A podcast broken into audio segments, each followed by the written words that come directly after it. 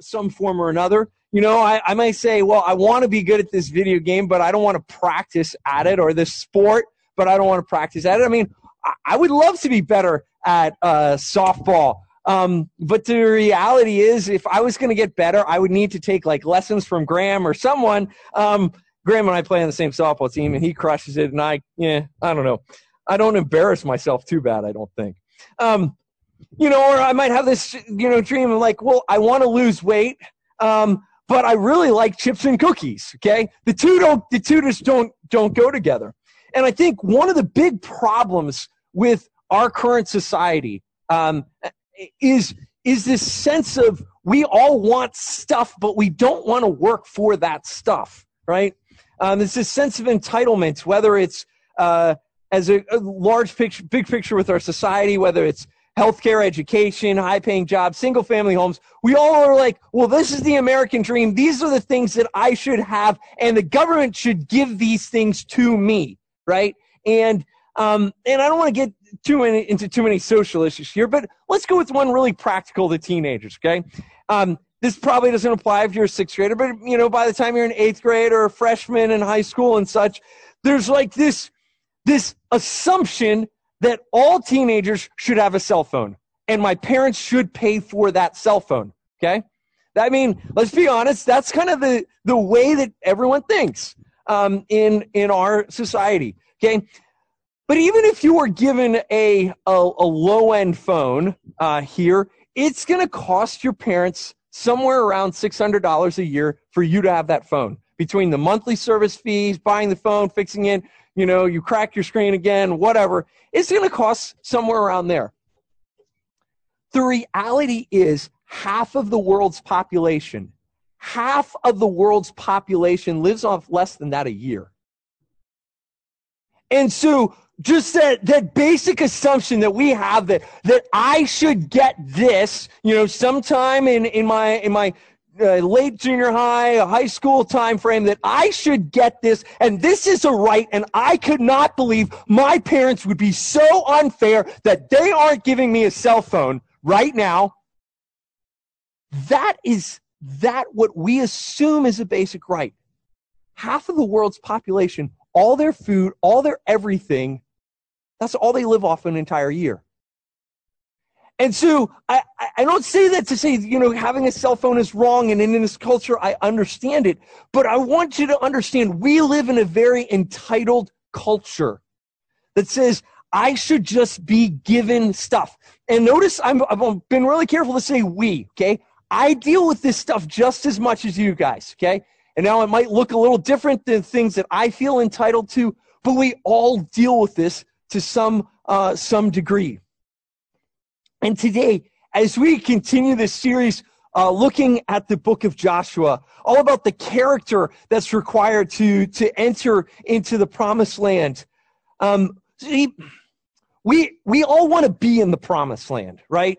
Um, everyone here is here, I, I would hope would say, yes, I would love to have a fulfilling walk with the Lord where I have, where I have peace, where I have joy, where I have hope, um, regardless of the situations that, that I'm facing, where I have just this satisfaction in life. I don't think anyone here is like, you know what? I just, I really want to be stressed out all the time. I don't want any joy. Joy is terrible. That's the worst thing you could ever do for me. Like, no one thinks that way.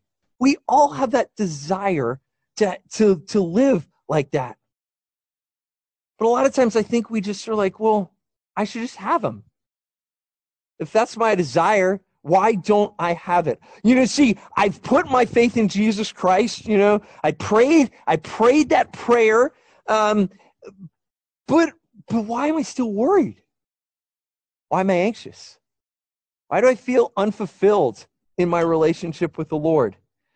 And, and we can easily get to this conclusion where we maybe think, well, maybe, maybe the problem is Jesus. Jesus just doesn't work.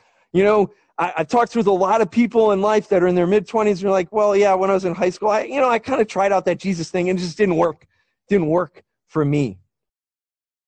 You know, and, and I think part of the disconnect for a lot of us, uh, and in my in myself at times in life is I'm like, well, God, I want the peace, I want the joy, I want the hope, I want the life that you offer. But you know what? I'm busy and I, I just, I really don't want to spend time with you. And that just takes effort. Um, and, and let's be real, God, I'm not that bad of a person, okay? You know, it's not like I'm an axe murdering drug dealer or any of those. Like, there's those bad kids at my school, and I'm not one of the bad kids at my school, right? So because I'm not like I'm not them, I'm I'm better than them. Like God, you kind of owe me this, right? Like I'm I'm a generally a, a good person, so I expect now that I, I I get the benefits here. And I want us to see from the nation of Israel. Remember, they spent 40 years in the wilderness. And during that 40 years in the wilderness, they were still God's children. It's not like God is like, I, I hate you and I never want to see you again. I'm just owning you. They were still God's children. Even in their judgment of spending 40 years in the wilderness because of their unbelief, God daily provided manna for them. He gave them the food they need and the water they needed. He provided for them in that. So it's not like God is saying, Hey, I'm, I'm just totally casting you off. But they were still experiencing his judgment. And if you have placed your faith in Jesus Christ, you are one of God's children. Um, you have passed from death to life, and you will spend an eternity with God in heaven.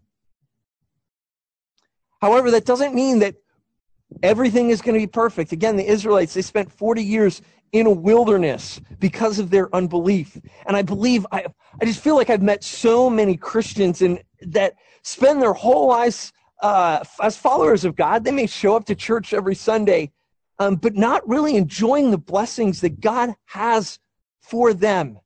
They're just like, well, I, you know, I go to church on Sunday. Like, hey, that's cool. I'm not that bad of a person.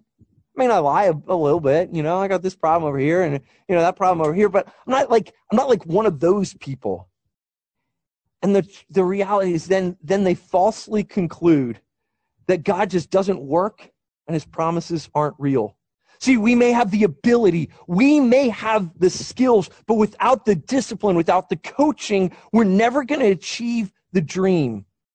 And I encourage you, the, the, what I'd really encourage us to do today is really fighting for purity. What I would love to really challenge us in today is will we fight to live a pure life before the Lord? Let me pray for us and then we're going to dive into God's word. Lord, I, um, I, I just, I realize, um, man, what I'm talking about today, there's, there's elements of it that I know are just very countercultural and um, just not popular. So, uh, God, I pray that you give us ears to hear from your word today. Um, and God, would you teach us? Would you instruct us? And would you change us for your name, for your honor, and your glory? In your son's name we pray. Amen. Okay, just a quick things of context, just a reminder. Uh, last week, uh, we talked, uh, Lee was talking a little bit about how God took the nation of Israel across the Jordan River, and the first battle he wants them to fight is Jericho. And they, they win the Battle of Jericho in a very unorthodox uh, fashion. They walk around in a bunch, and Lee last week blew his little ram's horn thingy, and, uh, and the walls came down. Now, before that fight, before that battle, God told Joshua and who tells the people, don't take any of the plunder, don't take any of the loot of the city for yourselves. And this is what we read in Joshua 6, uh, starting in verse 17. It says, The city and all that's in it are to be devoted to the Lord. Only Rahab the prostitute and all who are in her house are to be spared because she hid the spies we sent. Basically, before they took uh, Jericho, they had sent a few spies. Rahab had protected them. So Rahab was going to be safe. Then it continues in verse 18, but keep away from the devoted things so that you will not bring about your own destruction by taking any of them. Otherwise, you may you will make the camp of Israel liable to destruction and bring trouble about it. All the silver and gold and articles of bronze and iron are sacred to the Lord and must go into his treasury. So what God is saying here is, hey, you guys are going to take a lot of cities later on, but this first big city that you take, I want you to take all the everything valuable in it and that's going to be devoted to the Lord. Don't take it for yourself. And he makes it really clear stay away from that. And he gives them a really clear warning take care of my house first. Um, and if you don't, don't covet that stuff, stay away from it, or it'll bring trouble on you. So they clearly knew what would happen um, if they didn't obey. But you guys know the story. Uh, what happens uh, in uh, Joshua 7, verse 1, it says, But the Israelites were unfaithful in regard to the devoted things Achan, son of Carmi, son of Zimri, son of Zerah, of the tribe of Judah, took some of them, and the Lord's anger burned against Israel. Again, you know the deal. They sin. Uh, Achan t- takes some, uh, takes some of the stuff that he wasn't supposed to, that were devoted to the Lord. And so what happens next is they go to they go to spy out the next town they was going to take, uh, Ai, and uh, they spy it out and they're like, ah, so tiny wussy town, we can easily take it. Don't send the whole army there. Uh, just send about 3,000 guys. It'd be no problem. Those 3,000 guys go to Ai and um, they go to Ai and they get routed by the troops at Ai and 36 men uh, of the Israelites die. And all of a sudden, the nation of Israel goes into this major panic. Now, I'm not, I'm not trying to minimize the death of 36 of their brothers, but there's this major panic that breaks out in the camp. And we read this in verse 6 of Joshua 7. Then Joshua tore his clothes, a sign of weeping, and fell down on his face uh, to the ground before the ark of the Lord, remaining there till evening. The elders of Israel did the same and sprinkled dust on their heads. Again, they're in this weeping and mourning state. And Joshua said, Alas, sovereign Lord, why did you ever bring this people across the Jordan to deliver us into the hands of the Amorites to destroy us today? If only we'd be content to stay on the other side of the Jordan. Pardon your servant, Lord. What can I say now that Israel has been routed by his enemies? The Canaanites and the other people of the country will hear about this and they'll surround us and wipe out our name from the earth. What, what then will you do for your own na- great name? Again, I'm not trying to minimize the fact that 36 people died in, in this battle, but realistically, this is a really minor problem that they have, okay? You know, on a scale of 1 to 10, maybe they got like a level 2 problem in front of them. And you see this like over the top dramatic emo response out of Joshua, right? I got a little problem. And he's like weeping and wailing, God, why did you even bring us here? We should have been content to stay on the other side of the Jordan. Oh, this is terrible. The world is going to end. Oh my goodness. He's so like dramatic. Woe is us. Again, he's got this like level two problem and this level 10 response of drama. Okay. And and I'm sure you've seen people flipping out over something minor, and that's what you see here. See, they had this dream that they're just going to like walk in and we got God on our side and God's always going to deliver us and there's going to be no problems. We're just going to go and we got a sword and we're, you know, take this land. No problem. And all of a sudden that, that dream is, is shattered, is shaken a little bit and they are freaking out. And I love God's response to Joshua in verse 10. The Lord said to Joshua, stand up. What are you doing on your face? He's like, knock off the weeping level 10 drama. This is ridiculous, Joshua. Israel has sinned. They have violated my covenant, which I commanded them to keep. They have taken some of the devoted things, they've stolen, they've lied, they put them in their own possessions. That is why the Israelites can't stand against their enemies. They turn their backs and run because they have been made liable to destruction. I will not be with you anymore unless you destroy whatever among you is devoted to destruction. Again, I just love God's God's response. He's like, Joshua, knock it off, man. This is silly. You sinned, you messed up, you need to deal with it. The stuff I told you to destroy, I need you to deal with it. And then let's move on. Deal with the real issue. God is like drama level 10, unnecessary. Let's let's take it back to level 2 where it needs to be. And and I think God is like, man, you don't see the disconnect. We want the promised land, but we don't want the discipline that goes along the way.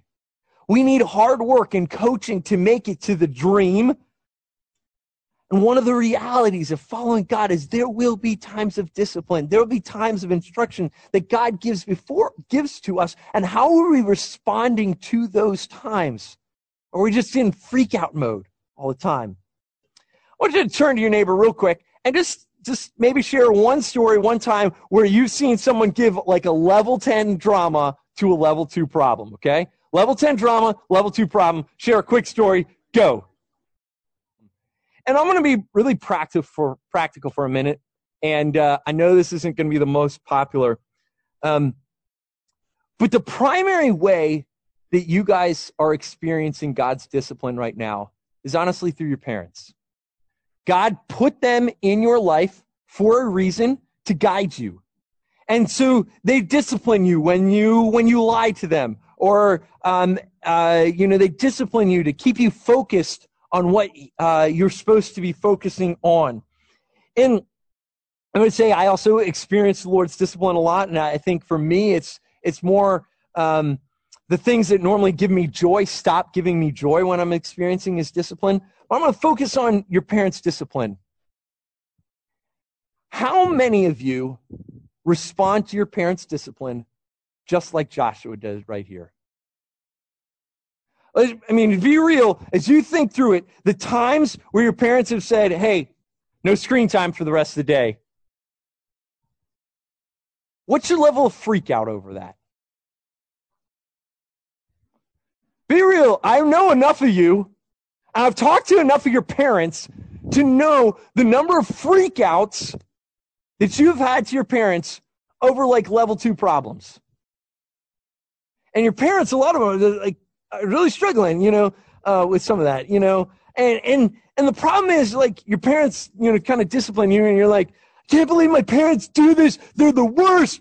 You're so unfair. You know, Timmy's mom lets him do that. My parents don't. And Timmy, uh, I don't know. I'm just picking random names, okay? But you guys, hey, hey, I'm real serious here for a second, okay? If we're honest with ourselves, how many level 10 drama freakouts have we given to our parents over a level 2 discipline issue? And is it really, if your parents take away screens for the rest of the day of the week or whatever, is it really worth going to your room, throwing this huge fit, um, and just and just fuming? And being your parents are probably going to discipline you even more. Or do you or do you suck it up and say, okay, God, how do I learn from this? Okay, even if my parents' command was ridiculous and unfair, I'm not going to argue whether it was fair or right or, well, my parents did this and it was so stupid. Yes, your parents do stupid things, okay? I will fully admit that. As a dad, I do plenty of stupid things. You can ask my kids about it, okay? Regardless of that, will I stop and say, okay, God, I want to hear from you in this moment? God, I believe you are teaching me right now, even if I think this is ridiculous. And before you complain about your parents, I want you to think about a few questions. If they've disciplining you, think about this question first. Was I knowingly doing anything wrong? Even if you feel their discipline is overly harsh, were you doing something that you knew was wrong? Even if you weren't directly disobeying your parents, did, did I do something that I knew I probably shouldn't do? Okay. Yes, I know I'm not supposed to punch my sister, but I just shot her with an airsoft gun, right? Like, what's the big deal, right? Like, you knew that probably was a dumb idea and you did it anyway. And then finally, is there any element of truth behind what your parents are saying about how you should act differently? Now, if you can, if you can honestly say, I didn't do anything wrong, I didn't do anything I even thought could be wrong, and I don't see any element of truth behind what my parents are saying, then maybe you have an argument. But other than that, will you stop and say, okay, God, what do you even want me to teach me, even if I don't think that this is fair? And I realize this is radical, um, but this will have a huge impact on your life. I see all the time in my life, in my own relationship with the Lord, I do the same thing where I am rejecting his discipline, rejecting what he wants to teach me by giving this level 10 drama stuff. Back to Joshua. So the, the Israelites are like, okay, we need to figure out who messed up. Um, and so they cast lots, kind of like rolling dice or something like that. And they're like, well, it's, uh, first of all, we know it's from the tribe of Judah. And then, it's, then they go to a clan and family and then man. And then they finally are like, Achan, we know it's you. And in verse 19 of Joshua 6, we read this Then Joshua said to Achan, My son, give glory to the Lord, the God of Israel, and honor him. Tell me what you've done. Don't hide it from me. He's like, Dude, you've been caught. God caught you. We don't even know what you did, but you did something. So fess up. And Achan replied in verse 20, It is true. I have sinned against the Lord, the God of Israel. This is what I've done. When I saw in the plunder a beautiful robe from Babylonia, 200 shekels of silver, and a bar of gold weighing 50 shekels, I coveted them and I took them. They're hidden in the ground inside my tent with the silver underneath. They end up stoning him and, and burning the stuff in, in judgment. But I want you to notice this progression here of this pa- uh, this pattern of sin. Because if we're going to fight for purity, I, I, first of all think we need to deal with and, and accept discipline. Um, but if we're going to fight for purity, we need to understand the same progression in our own life. First of all, he says he saw it. He was around it. Okay. Um, this is what you watch. This is the friends that you're around, what you listen to. These are the influences in your life. What are the influences that are around you? Nothing wrong with seeing things. You didn't sin by just seeing, uh, by seeing the gold and the silver. But if you put yourself around a whole bunch of bad influences, we all know what happens. So first he says he saw it. Then he says he coveted it or he wanted it. Um, you aren't acting out on it, but you want what other people have. And I see my friends doing things that I know they shouldn't be doing, um, but they're doing it and they seem to be having fun doing it and they're not experiencing any of the consequences. So maybe I'm missing out and maybe I should try that too. That's what the popular people are doing. And, and we want that. We covet it. And then he says he took it. That's the, the active. I'm, I'm actively engaging in that. And it probably feels really good right now because I took it. Hey, I got this extra gold. Hey, I'm having this fun. I'm experiencing the, in, the initial pleasure of it. All the extra cool stuff and benefits that I have. But then you'll notice it says that he had to hide it. He hid it. He has to cover it up because he's ashamed of what he did. And we do the same thing when we, after we finish and, and we enjoy that pleasure for a short time, then we're ashamed of it. And we have to figure out ways, uh, ways to cover it up because I'm guilty about it. And ultimately, when we sin, we're not going to enjoy our relationship with the Lord. You know, if your if your parents tell you to take out the trash or something like that, and you're like, oh, "That's stupid. I don't want to have to do that," you know that that's going to have an impact on your relationship with your parents. Um, and in the in the same way, if you're knowingly violating what God has asked you to do, you know that that impacts your relationship with Him. And we shouldn't be all like, "Woe is me! Oh my gosh! like, why, why, why can't I have the the peace and joy and all this stuff?" And the Christian life just doesn't work. When it's really a, a, an issue of purity in our own life. I'm not saying I don't really care about purity. An impure Christian life doesn't work. And so I would challenge you to think through where are you in this? Are you seeing some things you know you shouldn't be seeing?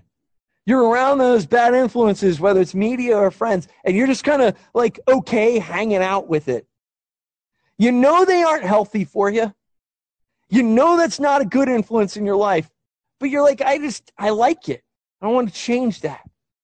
If I'm going to fight for purity, it starts with me saying, hey, those are the poor influences in my life, and I want to reject those and flee from them.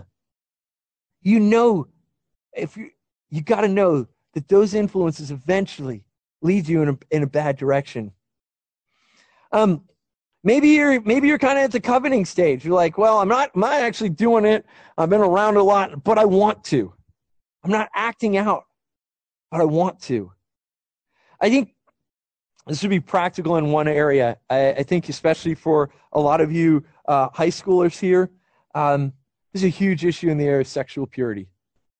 Our world is screaming to you that it's just fun. You should go ahead and enjoy it. Don't worry about anything, uh, and just it's no big deal. You need to experiment in this area. It'll help you in life by experimenting. I mean, you look at most modern uh, TV, Netflix, YouTube, Hulu, whatever platform shows that you're watching. And I will say this is one of my greatest pet peeves with modern entertainment is they show a lot of uh, couples having premarital sex, but they almost never show any consequences behind it. And it's like, well, hey, we can just do this, and this is what everyone is having fun and, and doing. And they never show the issues and the side effects of it. And there's a lot of there's a lot of secular data, and I'm not even just talking about data from Christian organizations about the link between sexually active teenagers and depression. And there's a it's really clear that a, the least depressed group is the abstinent group there. Um, and now a lot of scientists are going to say, well, you know, well, is it the depression causing the sexual activity or the sexual activity causing depression? I'm not going to get into that.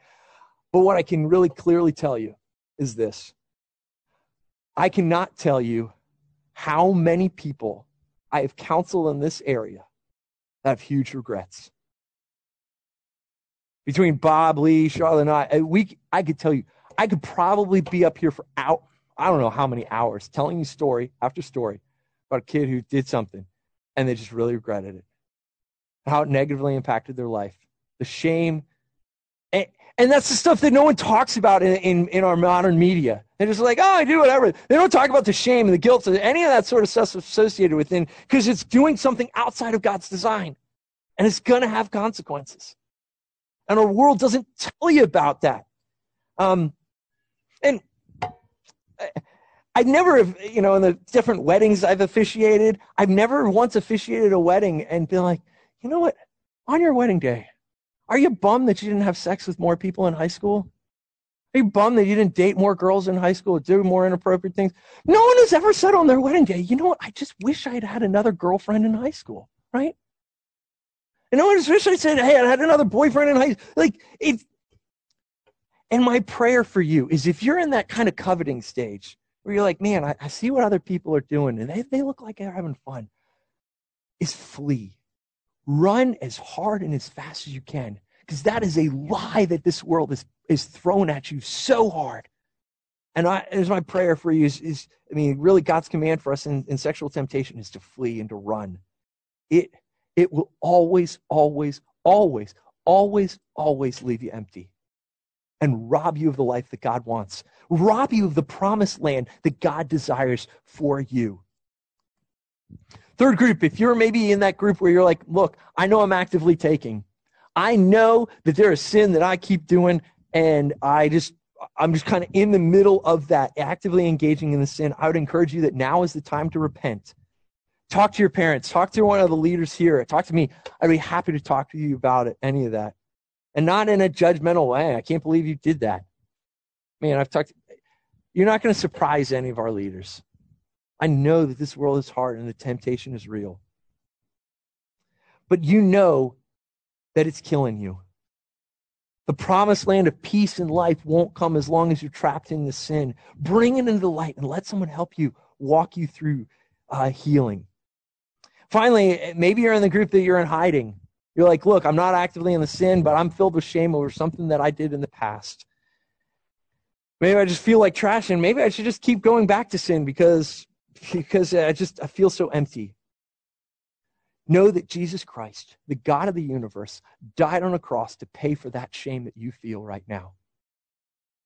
You know, I know I've been talking a lot today about, you know, hey, you need to be disciplined if, if you want to really experience a, a great relationship with the Lord.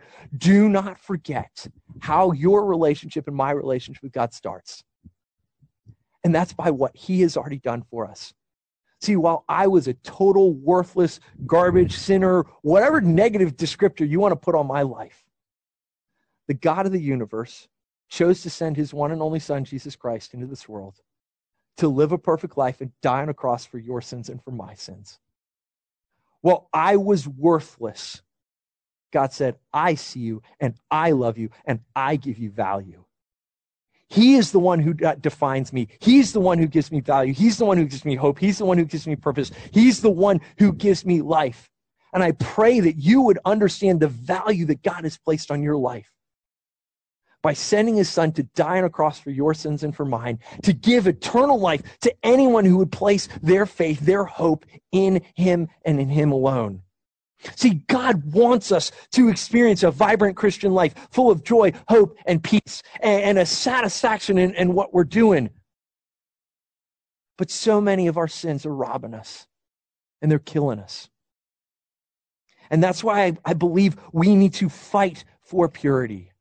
We need to be a people of character that are like, uh, you know, that starts off uh, as we started this series, that, that we're strong and courageous. We remember who God is. We remember his good character. We're choosing to obey, as Lee talked about last week. And we are fighting, fighting to remain pure before the Lord and following his commands for our lives because he is the one who created us. He's the one who designed us and he's the one who knows best for, for us. We can't have this disconnect between, hey, I want this life, but I don't want to put the effort in. I want to just do my own thing.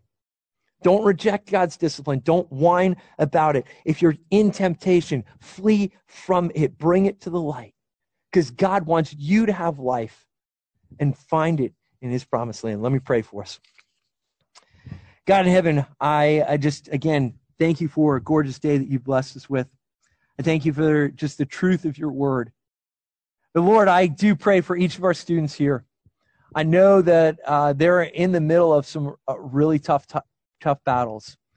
I pray for those that are just kind of seeing it and seeing temptation. They're just kind of around it. Um, I pray that they would. Uh, I pray that they would reject it and flee from it. I pray for those that are just really coveting and say, "Man, I want it. I want it. I want it." I pray that you would give them a greater passion for you and your word. Pray for those that are that are in it or just ashamed of their own sin. Pray that they would know that you died for them and find grace and mercy. God, you are a good and gracious God. And we just give you praise and worship today. God, may we be pure uh, and honor you in that. In your son's name we pray. Amen. As the uh, worship team is coming up, I want you to turn, turn to your neighbor real quick and answer this question in the next minute. What would it practically look like for you to fight for purity? We talked about discipline. We talked about seeing, coveting, taking, hiding. What's one area it would practically look like for you to fight for purity? Thanks.